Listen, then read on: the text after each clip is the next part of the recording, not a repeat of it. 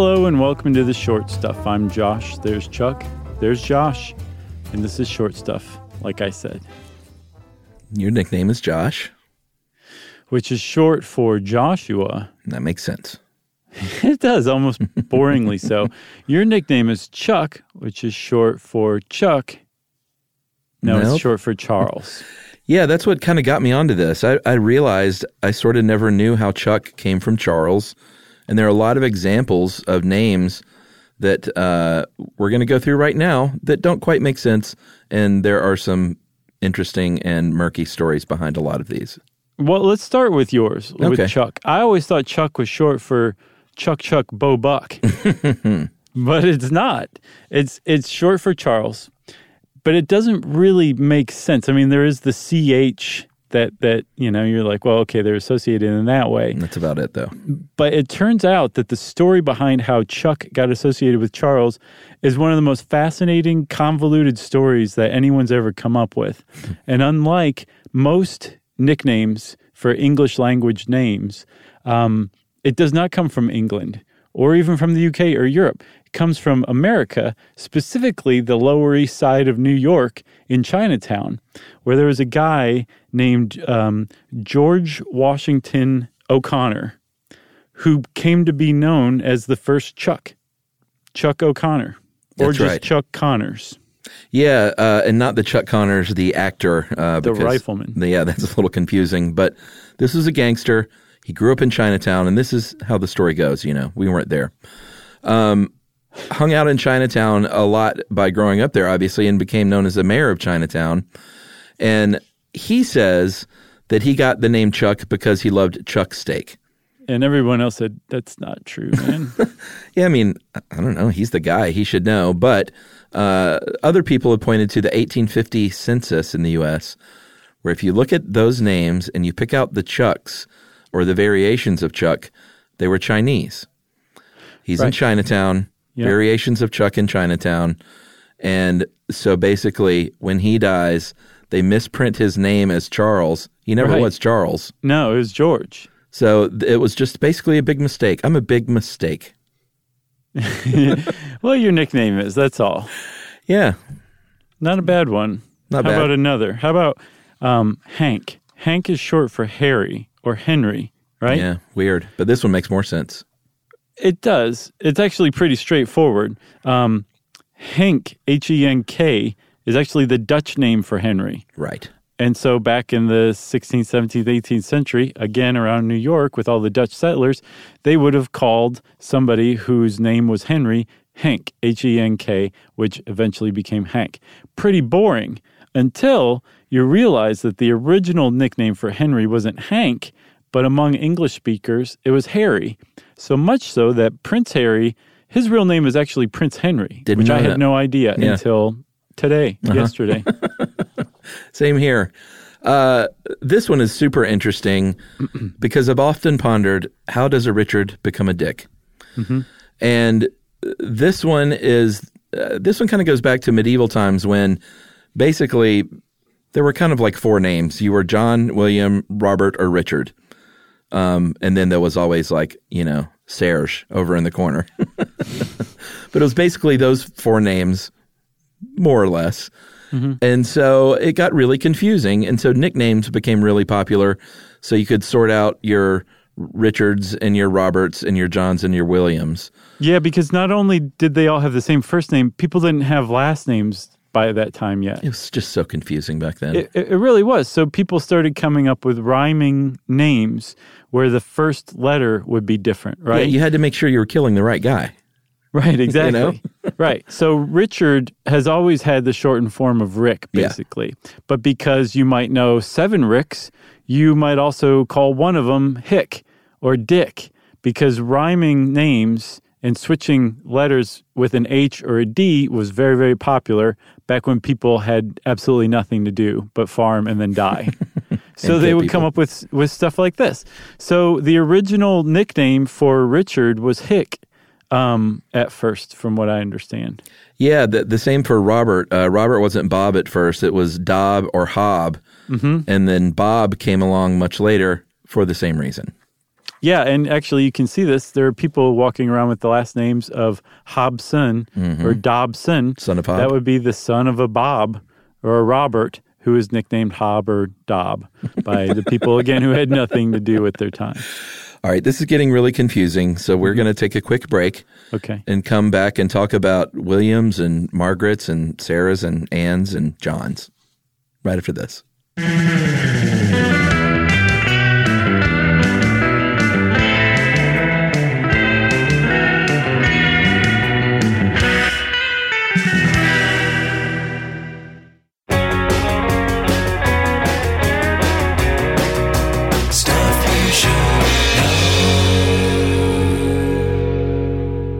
Okay, Chuck. William to Bill. Seems pretty straightforward. Will, Bill, it rhymes. But apparently that's not the the story behind it. If you go into the Irish Gaelic dialect, which is probably a form of Celtic, if you'll remember from the Druid episode, if you um, look at the letter W, you would typically want to say W. But no, it actually makes a B sound.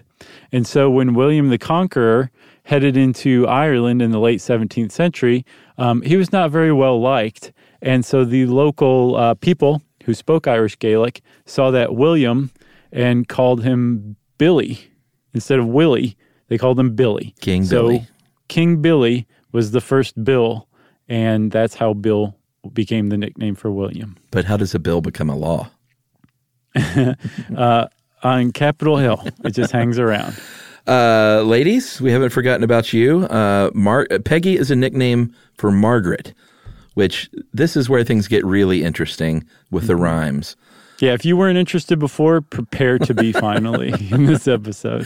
Because apparently in the 1500s and the 16th century, there was a uh, another fad for rhyming M names with P names. So the this is how it goes timeline wise. Margaret becomes Marge. That becomes Mag or Madge, I guess. Um, that becomes Meg. Eventually, that becomes Meggie, perhaps, and then that becomes Peggy. Yep. Meggie Peggy. And they say that that's the lineage, or not the lineage, but you know, what's the word I'm looking for? The, uh, well, the lineage, I think that works. Yeah, The etymology, the evolution. yeah, the evolution. There you go. Okay. That thing. Uh, here's another one for Margaret. So, did you know that Daisy is a nickname for Margaret? I had never heard that. I hadn't either, which makes zero sense until you start speaking French and you find out that um, Marguerite is the word for the flower daisy. And so some English speakers who were pretty full of themselves said, We're going to start calling Margaret's daisies. Okay, I buy that. I love it. Uh, Martha uh, would turn into uh, Math or Moth. Um, eventually, that would become Maddie, and then Patty, and then Patsy. So Patsy is apparently still a nickname for Martha. Did not know that one. I did not know that either. So, my favorite of all is Anne to Nancy. Yeah, I like this one too, actually. So uh, instead of like calling, saying something was my, my, people would say mine. And they would speak affectionately of people, or I guess possessively of people, by saying like mine Anne, Right. right? And then because people don't like to expend a lot of energy, that got shortened to Nan, my Nan, Nan, right? Yeah. And then Nan got kind of changed and, and dolled up to Nanny, and then Nancy, and then finally Nancy. So Nancy is a nickname for Anne. And the same thing also applies to like Ned, Nellie, um, any any English name that begins with a vowel um, could be changed f- from mine Ed to Ned pretty easily. There's one apparently ascribed to Baby Talk, or attributed to, I guess I should say. Sure. Uh, Sarah. Um, apparently, some kids have problems pronouncing the letter uh, the letter R. It'll sound like an L. So Sarah somehow makes the leap to Sally because of kids. I guess. Have you have you ever heard Sally as a nickname for Sarah? No. I always thought Sally was just that was just the name you were born with. Yeah. Or maybe here. it was short for salsa. Well, You know? my daughter started making up nicknames for her ghost friends, which I guess Uh-huh. are imaginary friends. Mm-hmm. Uh, and it's funny to see her just come up with these names because Yeah. one of them is salsa. Oh, really? That's awesome. Yeah, there's uh, OC, salsa, fossil, um, Andy, seesaw, and Siu. She loves the sibilants, huh? Yeah, I mean it's it's all sort of you know, it's it's uh, she's working it out. You're like, it's all in good fun.